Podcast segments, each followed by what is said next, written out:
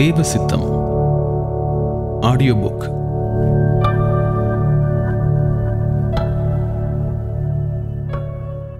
தேவனே உம்முடைய சித்தத்தின்படி செய்ய இதோ வருகிறேன். எபிரேயர் பத்து ஒன்பது. இப்புத்தகத்தின் பொருளடக்கம். தேவ சித்தத்தை அறிந்து கொள்வது எப்படி? தேவ சித்தம் அல்லது தேவ வழி? தேவ சித்தம் செய்வது எப்படி? தேவ சித்தத்தின்படி பாடுபடுதல். தேவனுக்கு சித்தமானவை யாவை? தேவ சித்தமும் போஜன பழியும். தேவ சித்தமும் பரலோக ராஜ்யமும். தேவ சித்தம் செய்வதால் கிடைக்கும் பாக்கியங்கள். இப்புத்தகத்தின் முகவுரை தேவ சித்தம் எனும் இப்பெரிய விஷயத்தை குறித்து இச்சிறு நூலை வெளியிட பல விதங்களிலும் அறிவில் குறைந்தவனாகிய எனக்கு கிருபை அளித்த என் தேவனை நான் என் இருதயத்தின் ஆழத்திலிருந்து நன்றியுடனும் ஆனந்த களிப்புள்ள உதடுகளோடும் துதிக்கிறேன். இந்நூலை எழுத ஆரம்பித்தது முதல் எல்லா சூழ்நிலைகளிலும் தேவ சித்தம் செய்யக்கூடிய தைரியத்தையும் கிருபையையும் தேவன் அதிகமாக எனக்கு அளித்து வருகிறார். அவருக்கே மகிமை உண்டாவதாக. தேவன் தன் தகப்பனாகிய சவுளை விட்டு நீங்கினதையும் தெரிந்து கொள்ளப்பட்ட தாவீதனுடனிருந்து கிரியை செய்வதையும் யோனத்தான் நன்கு அறிந்திருந்தான். ஆகவே அவன் தாவீதை தன் உயிரைப் போல நேசித்தது மாத்திரமல்ல ஒன்று சாமுவேல் இருபது பதினேழு. தாவீதை கொல்லும்படியாக சவுல் செய்திருந்த சதி ஆலோசனைகளிலிருந்து தாவீது தப்பிக்கொள்வதற்கான வழிகளை அவனுக்கு காண்பித்துக் கொடுத்து அவனை தப்புவித்தான். யோனத்தான் தேவன் தாவீதை கணம் பண்ணுவார் என்பதை நிச்சயமாக அறிந்திருந்தான். அத்துடன் தாவீதோடு சேர்ந்து தானும் அரசாட்சி செய்யக்கூடும் என்னும் நம்பிக்கையுடன் அவன் தாவீதோடு உடன்படிக்கை பண்ணிக்கொள்கிறான். காட்டில் இருக்கிற தாவீதினிடத்தில் போய் தேவனுக்குள் அவன் கையை திடப்படுத்தி நீர் பயப்பட வேண்டாம். என் தகப்பனாகிய சவுளின் கை உம்மை கண்டுபிடிக்க மாட்டாது. நீர் இஸ்ரவேலின் மேல் ராஜாவாயிருப்பீர்.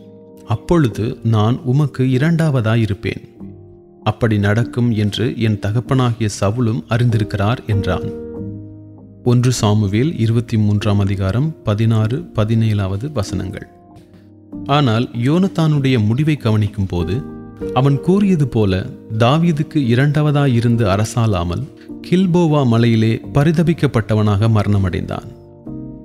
அபிஷேகம் பண்ணப்பட்டவனை மனப்பூர்வமாக நேசித்து அவனுடன் உத்தம உடன்படிக்கை பண்ணின மனுஷனுடைய முடிவை நினைக்கும் போது நம் உள்ளம் வேதனை அடைகிறது.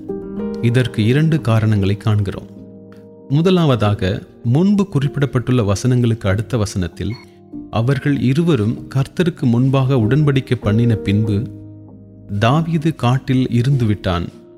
யோனத்தானோ தன் வீட்டிற்கு போனான் என்று நாம் வாசிக்கிறோம்.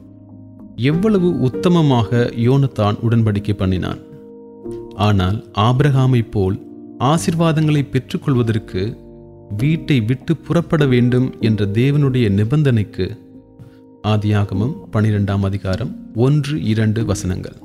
இணங்க அவனுக்கு விருப்பமில்லாதிருந்தது. தன் வீடாகிய ராஜ அரண்மனையில் உள்ள வசதிகளையும் இன்பங்களையும் விட்டுவிட்டு மோசையைப் போல தேவ ஜனங்களோடே பாடுபட்டு எபிரேயர் பதினொன்றாம் அதிகாரம் இருபத்தி ஐந்தாவது வசனம். மேன்மை அடைவதற்கான விலையை கொடுக்க அவன் மறுத்தான்.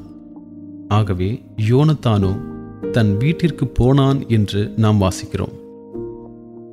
இரண்டாவதாக தன் தகப்பன் பின்மாற்றக்காரனாய் இருக்கிறான் என்பதையும் உத்தமனாகிய தாவீதை பகைக்கிறான் என்பதையும் அறிந்த பின்பும் அவன் தன் தகப்பனை விட்டு பிரிய மனமற்றவனானான். ரெண்டு சாமுவேல் முதலாம் அதிகாரம் இருபத்தி மூன்றாவது வசனம்.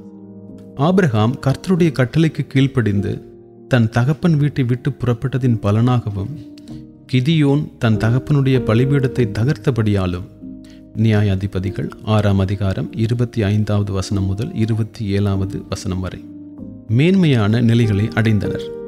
யோனத்தானுக்கு நல்ல எண்ணமும் நல்ல ஆசையும் நல்ல நம்பிக்கையும் இருந்த போதிலும் அவனால் மாம்ச ஐக்கியத்தையும் மாம்ச அன்பையும் விட்டுவிட முடியவில்லை. பரிசுத்தர் பவுல் ஒருவனையும் மாம்சத்தின்படி அறியோம். ரெண்டு குருந்தியர் ஐந்தாம் அதிகாரம் பதினாறாவது வசனம்.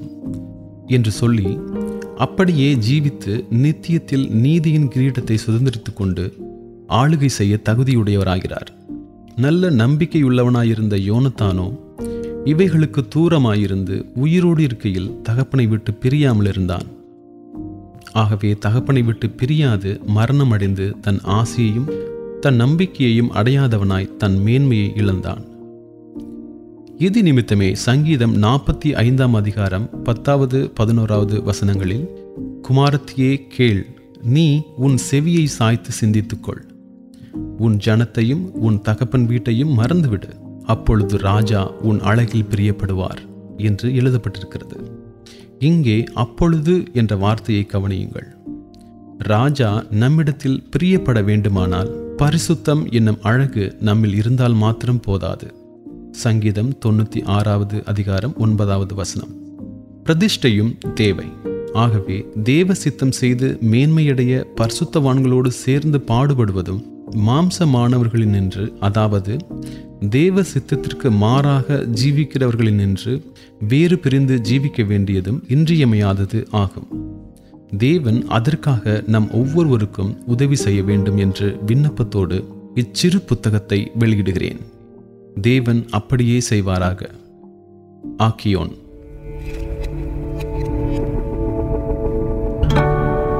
தேவ சித்தம். Audio book